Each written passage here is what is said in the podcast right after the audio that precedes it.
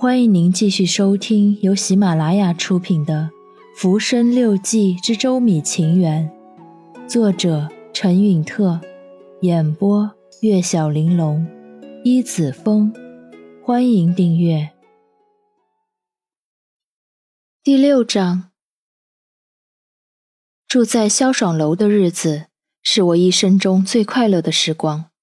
我们夫妇俩正过着烟火神仙的日子时，父的表妹夫徐秀峰从广东回家乡，见父闲赋在家，靠笔杆挣点闲钱，就劝他同去岭南办些货物去卖，一趟下来可以赚到一大笔钱。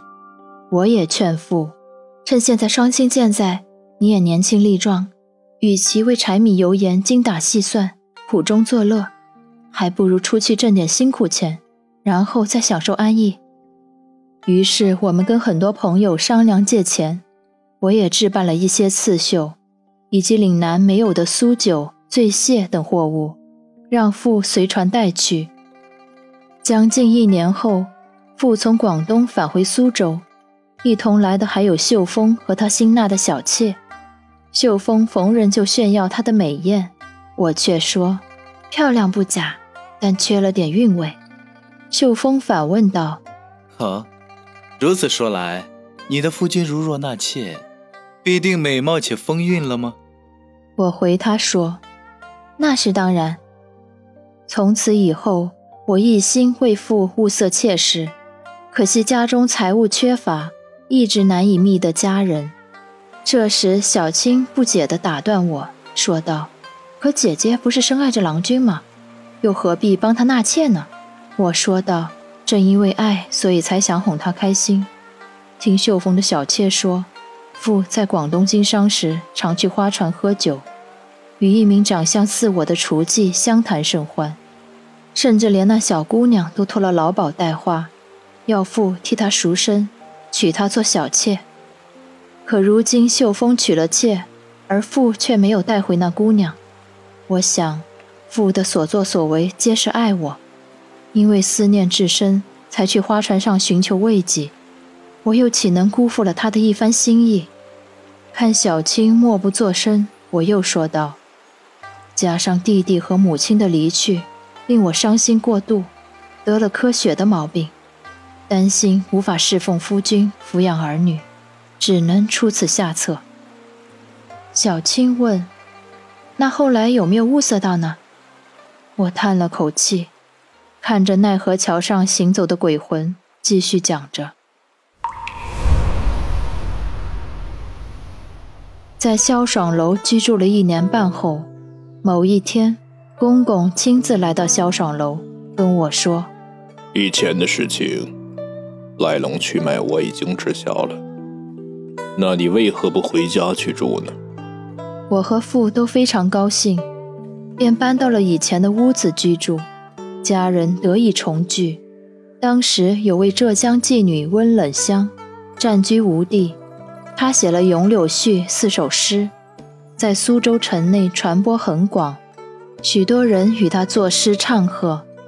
父在吴江的朋友张贤憨向来喜欢温冷香的才艺，便带着《咏柳絮》让父写贺诗，可我看不上此人，便把他带来的诗弃于一旁。而父忍不住对了几首，其中一句：触我春愁偏婉转，撩他离绪更缠绵。我听了都不禁拍手称赞。第2年8月5日，婆婆带我去虎丘游览，期间遇到一女，美貌又有韵致，名叫憨媛，未满16也未订婚，颇知文墨，与我相谈甚欢，一起手拉手登山观赏。千青云的高旷让人神清气爽，我们乘船返回野芳滨，大家开怀畅饮，十分欢乐。等到返家时，我对父说：你陪张先生在另一条船，憨媛留在这条船上陪我，可好？父同意了，我便与憨媛一路边聊边笑，情同姐妹。经过都亭桥时，才各自回到各自的船上。回到家中已是三更，我开心地对父说，我和憨元约好，明天他来找我，一定为你想法得到他。父惊讶地说，那得有金屋才能藏娇啊，我嘛一介穷酸书生，岂敢妄想，何况我们伉俪情深，又何必寻求外人呢？我笑着说，哼，因为我喜欢啊，你就等着吧。第二天中午，憨元果然来了，我殷勤款待。筵席上大家以猜眉为酒令，吟者吟诗，输者罚酒。待憨元返回，我对父说，刚才又与憨元约定18日来这里和我结为姊妹，你最好备上丰富菜肴相待，如若见到这翡翠玉镯戴在憨元的手腕上，那事情就成了。刚才我言语间暗示过他，只是还不知道他怎么想。18日下大雨，憨元冒雨前来，我迎他入室，询问良久，得知他并没有心上人。我问道，妹妹明白我今日的意思吗？憨元回答，承蒙夫人抬举，真如同蓬草依靠玉树啊，但是母亲指望我嫁入豪门，恐怕我难以自己做主，我们还是从长计议吧。我便知晓了他的心意，便脱下翡翠玉镯给他戴上，再次叮咛他，玉质地坚硬，且有团圆不断之意，妹妹先戴上它，讨一个好彩头。憨元说，能不能团圆全凭夫人了。由此看来，憨元已经同意这门亲事。我们焚香结盟后，本计划在饮酒为戏，不巧憨元要去石湖游玩，便送走憨元。见他走了，父便上前询问情况。我高兴地说，美人已经到手，你拿什么来感谢我这个媒人呢？随后向他转述了和憨元的对话。我说道，只要搞定温冷香就好办了，我们再想想办法。父笑着说，所以你是要效仿鲤鱼莲香伴侣的剧情？是啊，你有意见？我心里偷着乐。自此，我们每天都在谈论憨元，我的可写症也一直没有复发。直到1年后，得知憨元被有权势的人取走，我的病又加重了。当时我愤恨地说道，真没想到憨元是这么薄情寡义的人。父说，我看是你一厢情愿吧，在那种圈子里长大的人哪会叫什么情义啊，何况他过惯了锦衣玉食的生活，也未必能够习惯粗茶淡饭，与其日日后悔，倒不如没办成好呢。我转头面朝小青说道，后来我才意识到我的问题，其实家里并不富裕，我却妄想让一个黄花闺女嫁过来做小的，实在天真啊。小青安慰我说，不过损失一个玉镯罢了，没能成功，姐姐也不必过于伤心。我长叹了一声，皱着眉头说，这还不是最令我痛心的过错啊！我亏欠儿女们的，比憨元亏欠我的要多得多。小青说，姐姐既然真心对待自己的夫君，又怎么会亏待你们的女儿呢？我自责地摇了摇头。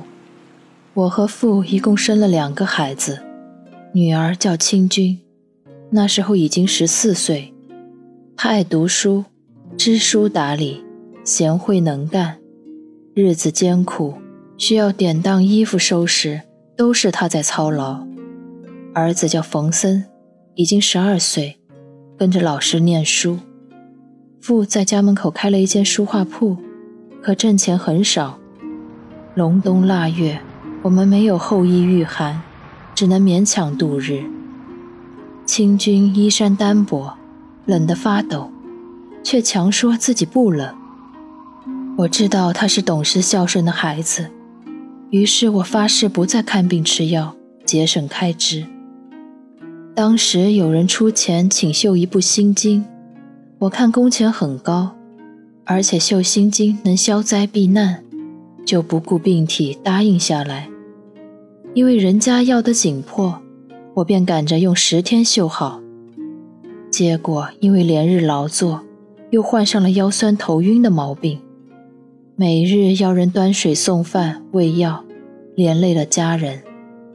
隔壁有一个西洋人靠放高利贷为生，有一次父的朋友跟西洋人借了50两银子，请父担保，结果这人居然拿着钱逃走了。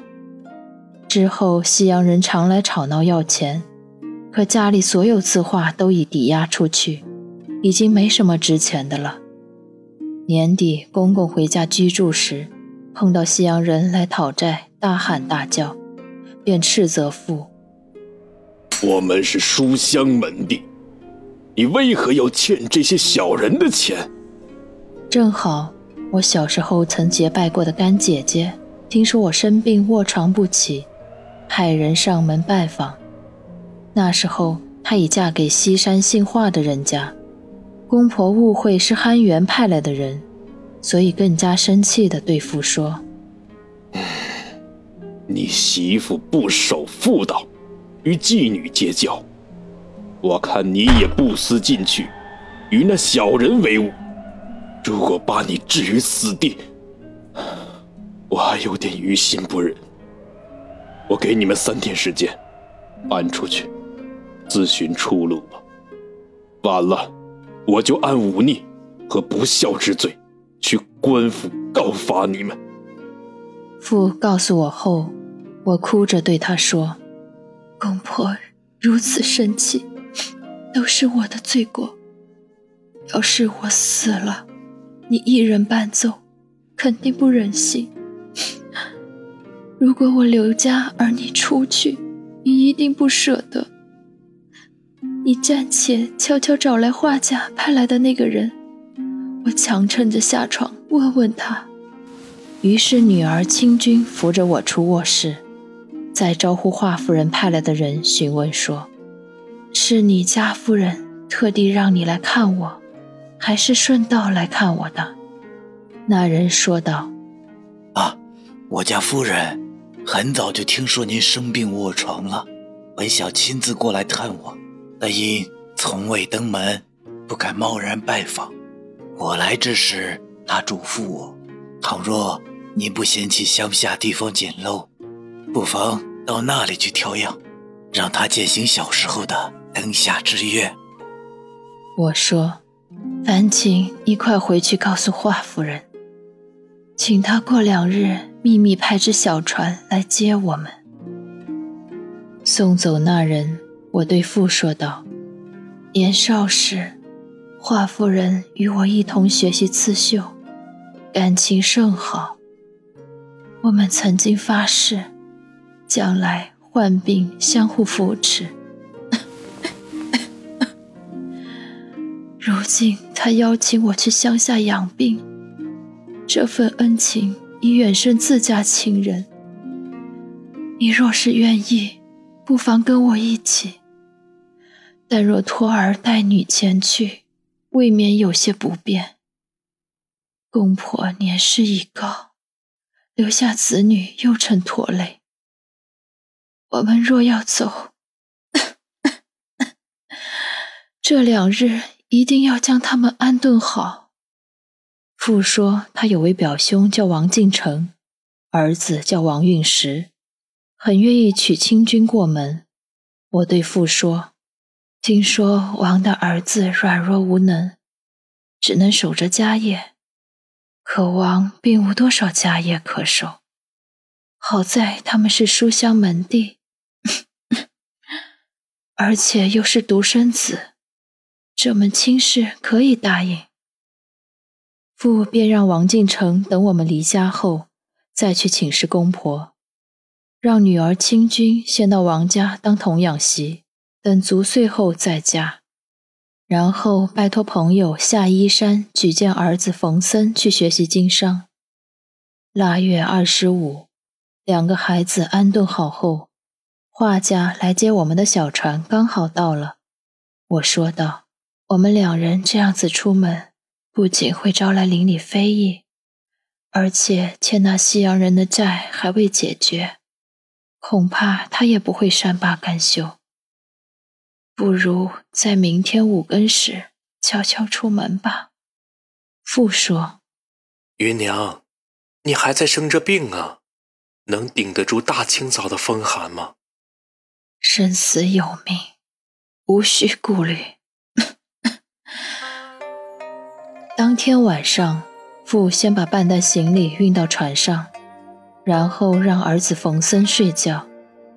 清军哭着坐在我床边，我嘱咐女儿说，你娘我命苦又痴情，所以才不得不颠沛流离。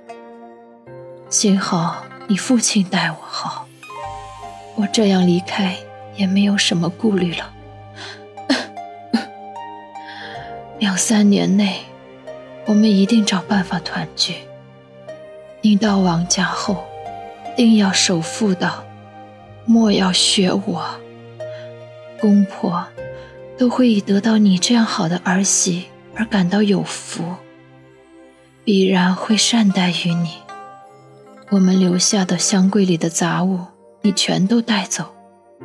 你弟弟还小，所以向他隐瞒。临走时，我跟他说是去看病，几日后就会回来。等我们走远，你再告知实情，然后禀报祖父即可。